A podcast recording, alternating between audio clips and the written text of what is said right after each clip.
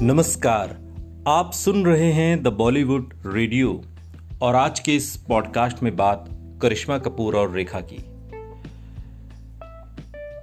Evergreen actress रेखा की खूबसूरती का आज भी जमाना दीवाना है।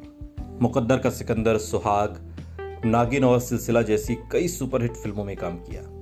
वहीं रेखा ने करिश्मा कपूर के साथ भी काम किया। हालाँकि इनमें से एक फ़िल्म को साइन करते वक्त करिश्मा बेहद डरी हुई थी। और वो फ़िल्म थी जुबैदा। इस फ़िल्म में जुबैदा और राजस्थान के मारवाड़ राजघराने के राजा महाराजा हनुमंत सिंह की प्रेम कहानी को बड़ी खूबसूरती से दिखाया गया। फ़िल्म में मनोज वाजपेयी, करिश्मा कपूर और रेखा ने मुख्य भूमिका निभाई। वहीं रेखा और करिश्मा कपूर फ़िल्म में सौतन के किरदार में नज़र आई थी। जहाँ करिश्मा जुबैदा के रोल में थी तो वहीं मनोज वाजपेयी राजा हनुमंत सिंह के किरदार में दिखाई दिए। एक, अपने इंटरव्यू में भी इस बात को लेकर, श्याम बेनेगल जो कि इस फ़िल्म के डायरेक्टर थे, उन्होंने खुलासा किया था कि इस फ़िल्म को साइन करने से पहले करिश्मा बहुत घबराई हुई थी। उन्होंने कहा कि लोलो के घबराने की दो वजह थी।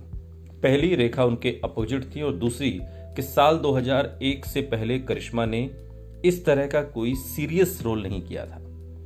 वहीं करिश्मा से पहले डायरेक्टर ने जुबैदा के किरदार के लिए मनीषा कोयराला से भी बात की थी। मीडिया रिपोर्ट्स की माने तो वो भी रेखा के अपोजिट फ़िल्म में आना नहीं चाहती थी। इसके अलावा करिश्मा कपूर ने इस फ़िल्म के बारे में बात करते हुए कहा कि इस फ़िल्म को साइन करने में मुझे बहुत समय लगा था।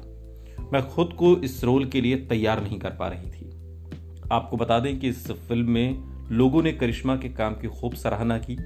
इसके लिए उन्हें बेस्ट एक्ट्रेस का अवार्ड भी दिया गया। हालाँकि इस फ़िल्म ने बॉक्स ऑफ़िस पर कुछ खास प्रदर्शन नहीं किया, लेकिन ये एक तरीके से राजस्थान के राजा, मारवाड़ राजघराने के महाराजा हनुमंत सिंह और उनकी प्रेम कहानी जो जुबैदा के साथ थी, उसको इस फ़िल्म में दिखाया गया है। फ़िल्म बहुत दिलचस्प है और कहानी भी, और बहुत कम उम्र में राजा हनुमंत सिंह और जुबैदा का निधन हो गया था। बड़ी दिलचस्प कहानी है और इस कहानी के कुछ किरदार आज के सियासी घराने में भी दिखाई देते हैं। सुनते रहिए।